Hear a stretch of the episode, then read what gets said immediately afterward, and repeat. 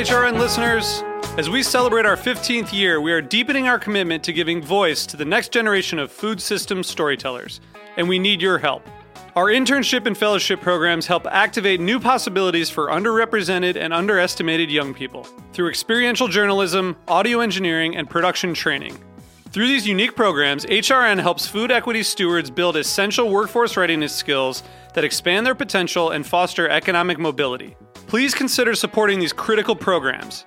And with a minimum donation, you can be entered to win a dinner for two at an amazing restaurant in one of eight cities and tickets to a concert at a great venue in one of those cities. We have incredible partners across the country who have donated, as they also share our passion for helping to educate the next generation of food systems storytellers. Check out heritageradionetwork.org slash 15 to donate and enter to win today. That's heritageradionetwork.org slash 15 to donate and enter to win today. And make sure you donate before March 31st. Thank you. This program is brought to you by Jewel, sous vide by Chef Steps. Jewel takes the guesswork out of cooking. Learn more at chefsteps.com slash J-O-U-L-E. Monday, December 3rd is our annual gala, Winter in the Garden, and you are invited. Celebrate the season with Heritage Radio Network at the beautiful Palm House and Yellow Magnolia Cafe at Brooklyn Botanic Garden. It's the one night of the year where you can show your support for HRN while sipping on champagne, hanging out with our hosts, and bidding on one of a kind silent auction items.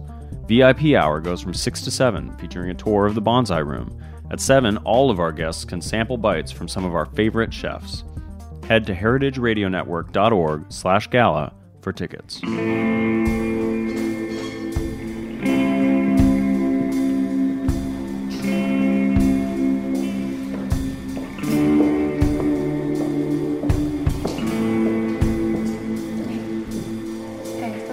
Nunca ha habido un restaurante que le lleve el ritmo a Manhattan tan bien como el Four Seasons, dijo Craig Claiborne, food editor y crítico del New York Times en 1959.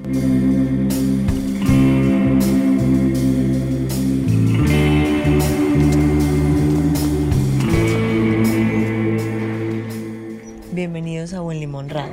Yo soy Mariana Velázquez. Yo soy Diego Senior. Y aquí estamos en un episodio que habla nada menos y nada más que de el restaurante más importante de Nueva York, como lo titula la revista Town and Country. Que lo fue desde los 50 y lo seguirá siendo, pero en esta ocasión liderado por un hombre increíble, una persona que tuve el placer de conocer en persona, que lleva en alto el nombre de lo que hacemos nosotros, Mariana, en nuestro podcast, que es mostrar el tuétano de la cocina de los Estados Unidos. Diego García, quien hace todo el recorrido neoyorquino, desde dormir en Grand Central Station, pasar por escuela de cocina, hacer pruebas, ser practicante y poco a poco, a muy corta edad, llegar a ser el chef ejecutivo del Four Seasons. Estamos oyendo una canción del video promocional que hizo el restaurante, justamente. La canción la está haciendo Craig Sutherland.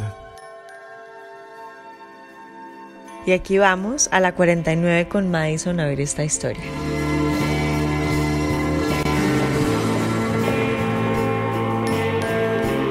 Chef Diego García, ¿qué tal ese título de chef ejecutivo del Four Seasons? ¿Cómo le sienta ya unos meses entrado en el cargo? Uh, se, siente, se siente bien, ¿no? Se siente bonito que me hayan dado la oportunidad. Este es un trabajo grandísimo, y no mantener el Four Seasons a ese alto nivel es algo que me encanta hacer también. Um, entonces me siento bien acomodándome, acostumbrándome un poquito más al, al estilo de comida, cocina y you know, el nivel de, de comida que estamos haciendo aquí. Chef, ¿cómo, ¿cómo se enteró de que este trabajo iba a ser suyo? O sea, ¿cómo lo buscaron? ¿Qué tenía puesto ese día? ¿Qué sucedió ese momento?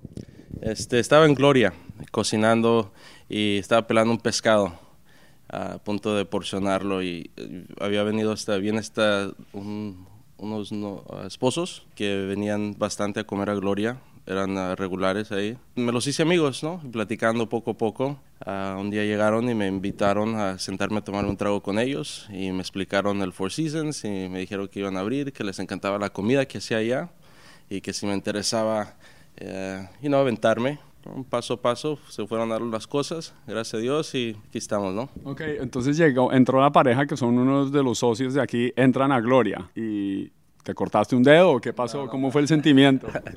Ah, porcioné mal el pescado, ¿no? No, no, todo bien. Me sentí, me sentí muy orgulloso, ¿no? Este, porque uno también piensa que, you siendo latino, hispano, quizás no, como que si no perteneces a un lugar así, tan grande, con tanta historia, ¿no? En Estados Unidos, de los 50.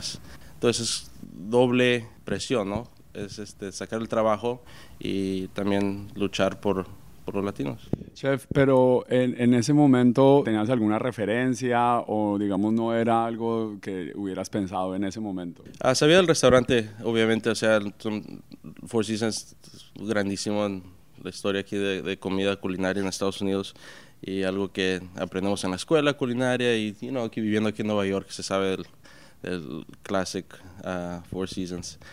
Um, pero no, nunca tenía pensado.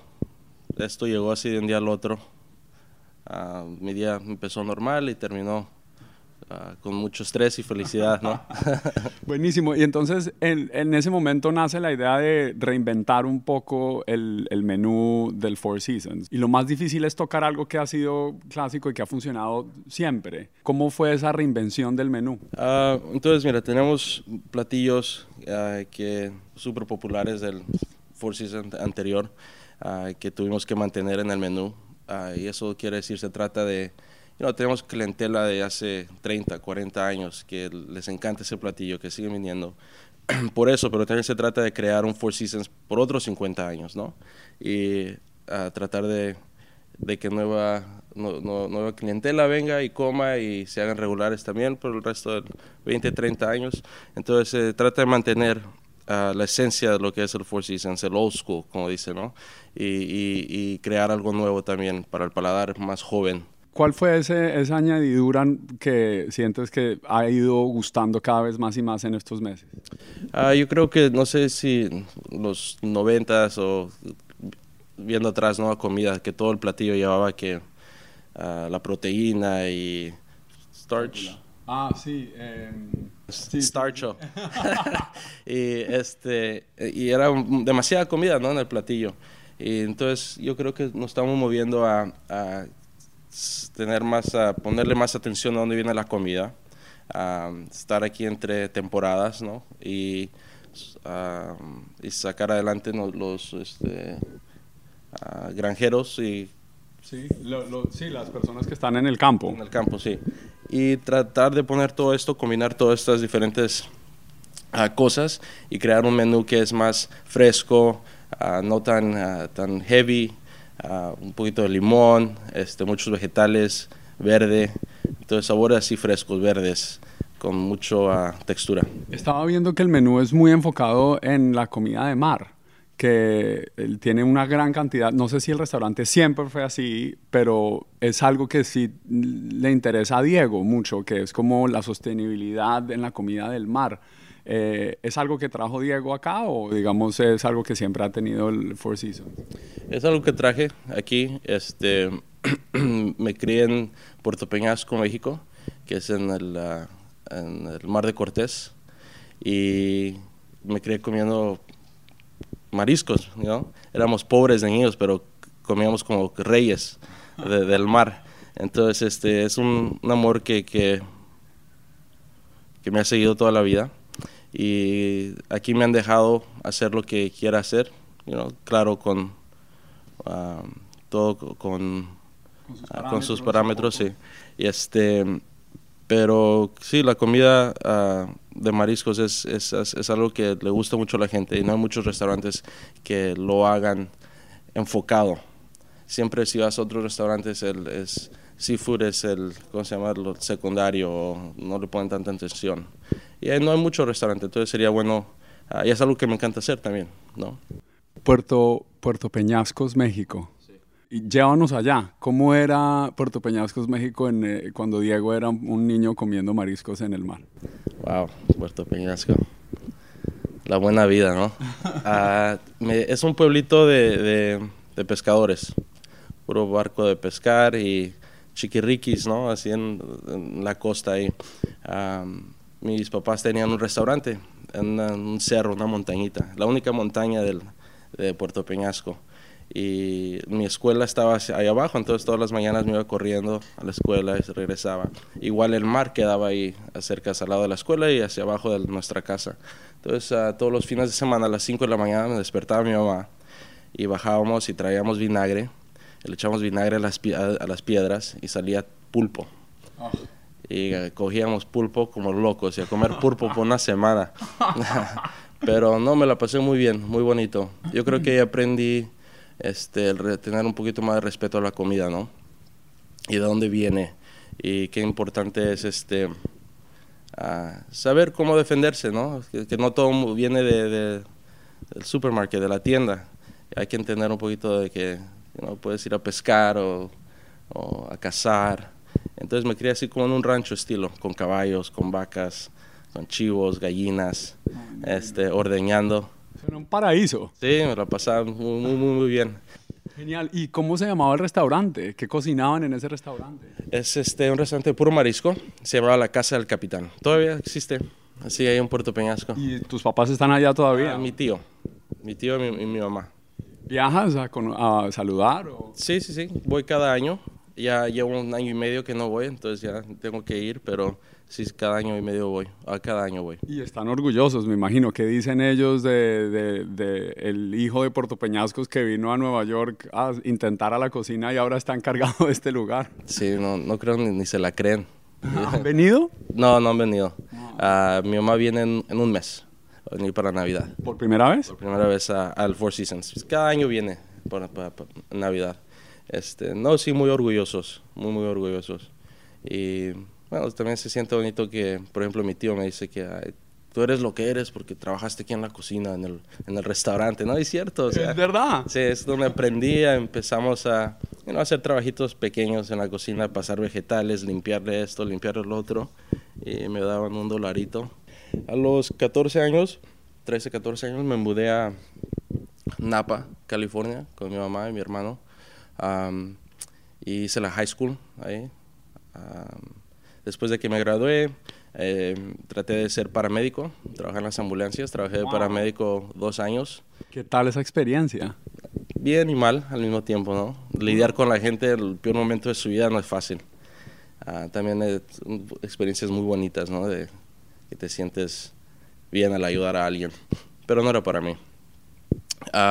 Y bueno, ya ves, 18, 19 años, chavillo, no sabes qué hacer, tienes el mundo enfrente. Entonces, este, me perdí un poco, no sabía qué, qué curso tomar, ¿no?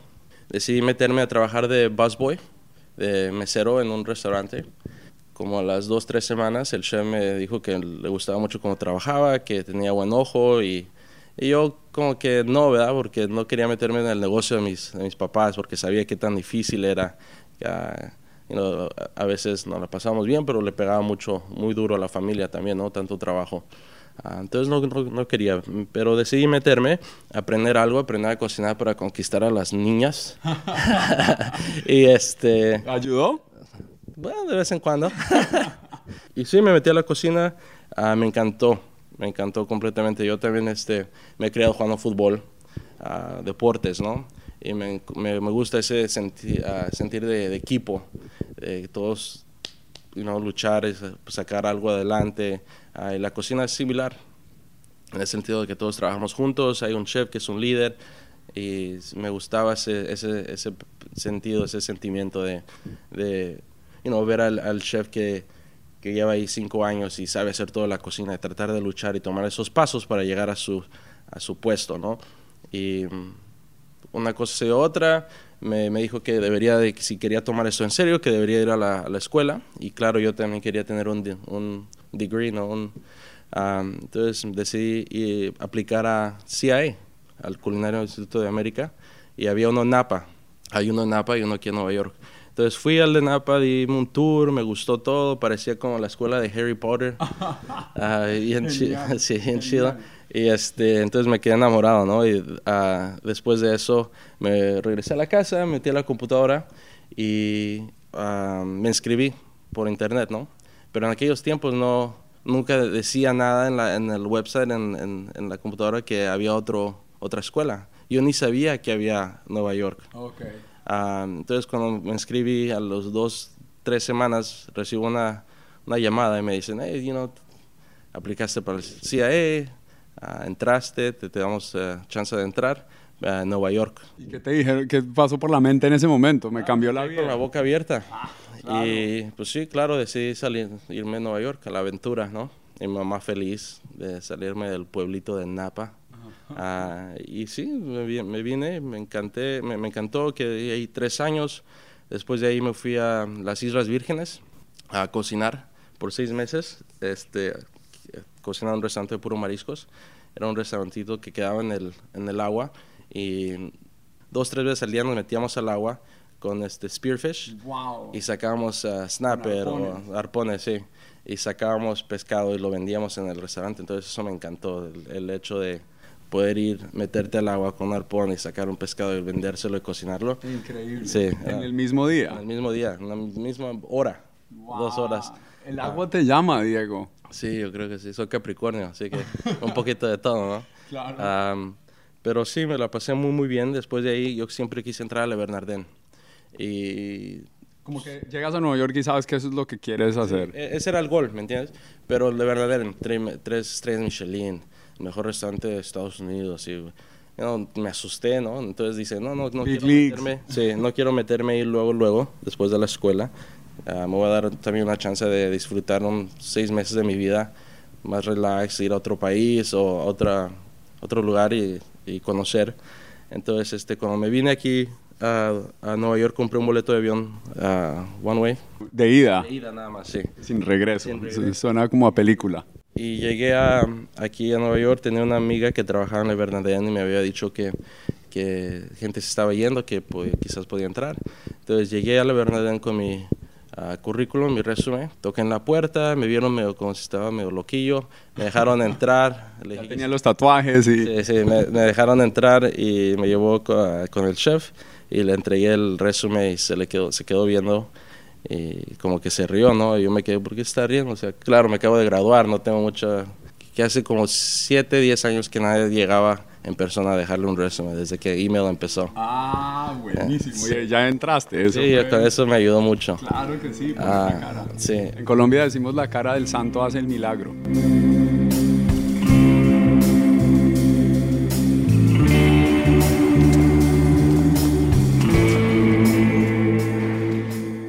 La cara del santo sí que hace el milagro, ¿no, Diego? No hay colombiano sin dicho, Mariana, es verdad. Y eh, lo demuestra él también porque fue, puso su cara, puso su resumen y le fue muy bien en ese inicio de la vida en Nueva York, de la cual vamos a estar oyendo más adelante también. Bueno, quiero agradecerle a Heritage Radio Network por seguirnos poniendo al aire, por seguir dándonos la oportunidad de contar estas historias. Así que ya regresamos con este episodio de Buen Limón Radio.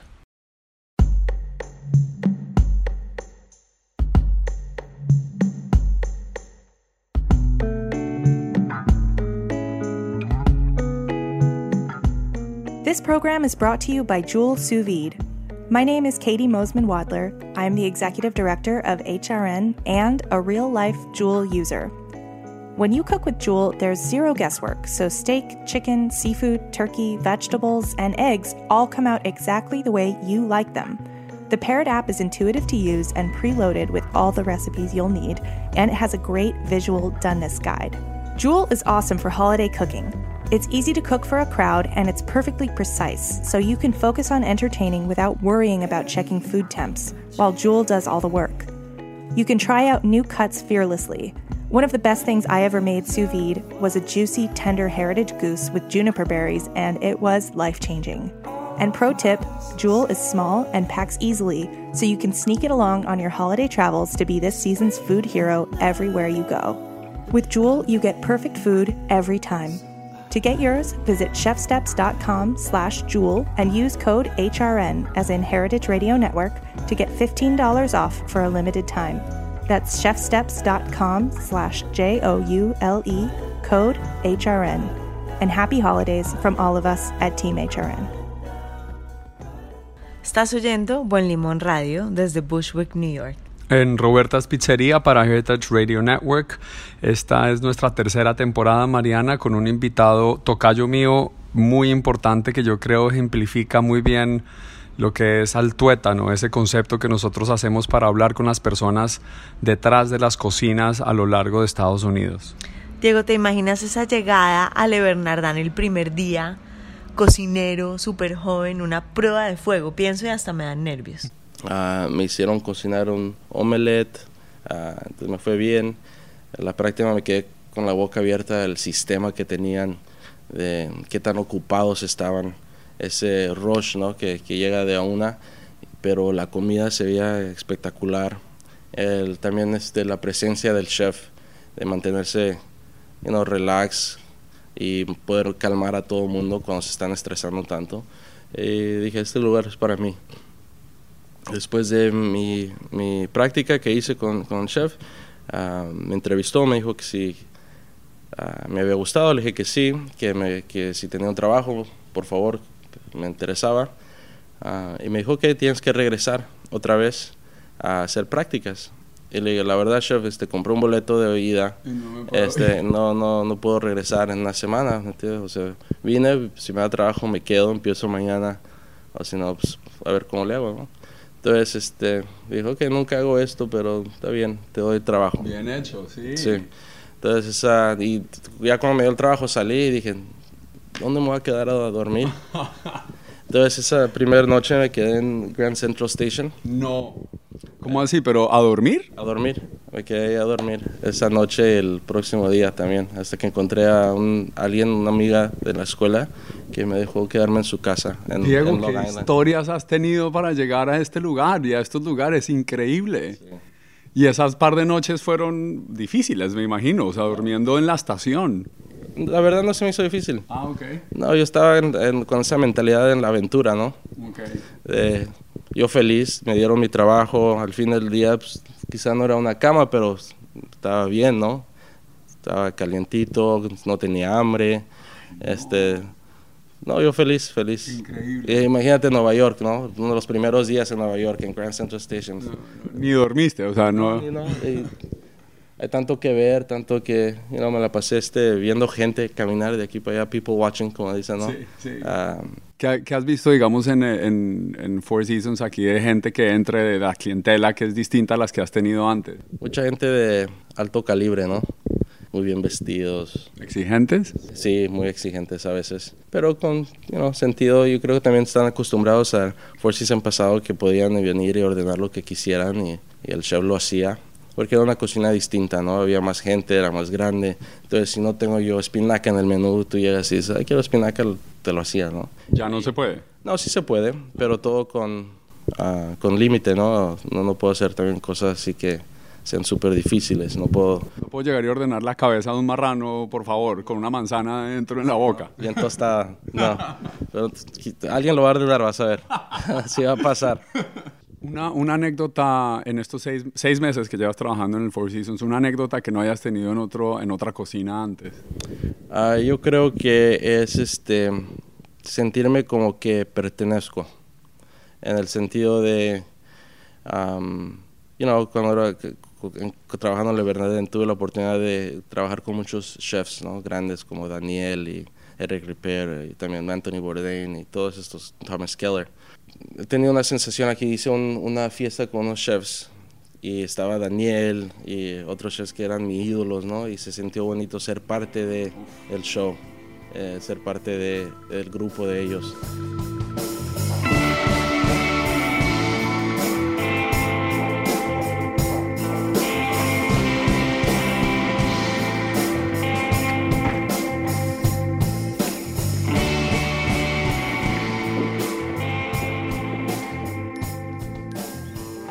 Chef Diego García, estamos en un momento de la opinión pública muy difícil para los latinos de muchas maneras. ¿Eso se refleja algunas veces en el mundo de la cocina o no? Eh, ¿O lo piensa mucho en su trabajo y en su día a día?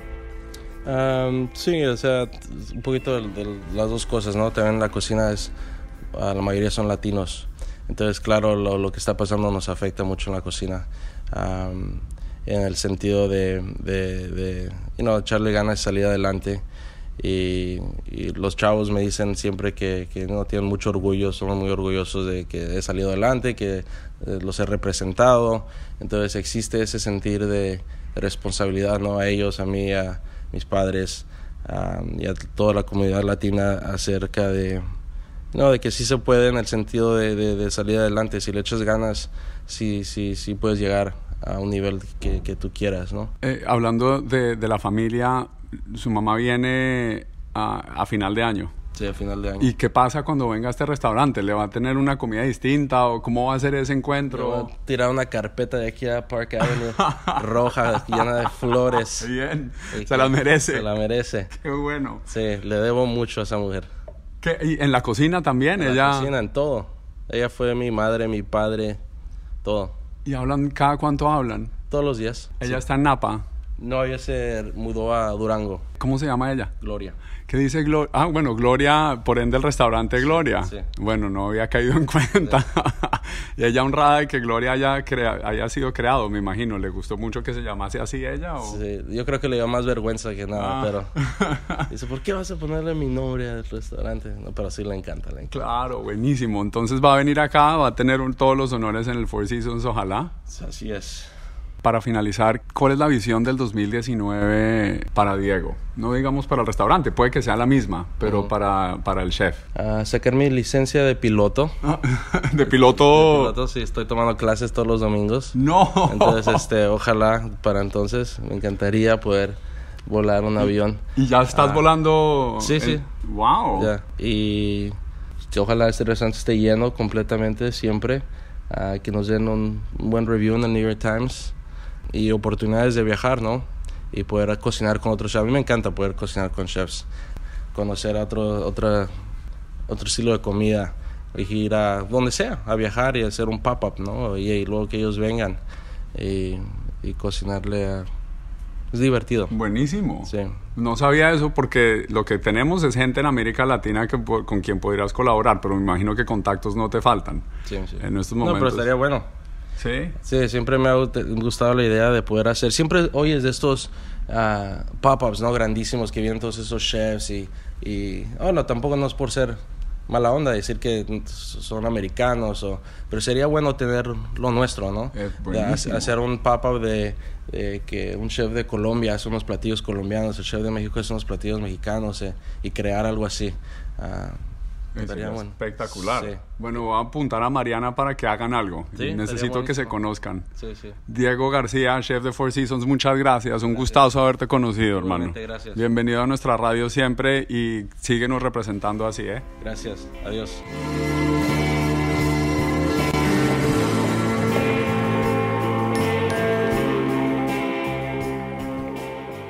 Thanks for listening to Heritage Radio Network, food radio supported by you. For our freshest content and to hear about exclusive events, subscribe to our newsletter. Enter your email at the bottom of our website, heritageradionetwork.org. Connect with us on Facebook, Instagram, and Twitter at heritage underscore radio. Heritage Radio Network is a nonprofit organization driving conversations to make the world a better, fairer, more delicious place. And we couldn't do it without support from listeners like you. Want to be a part of the food world's most innovative community? Rate the shows you like, tell your friends, and please join our community by becoming a member. Just click on the beating heart at the top right of our homepage. Thanks for listening.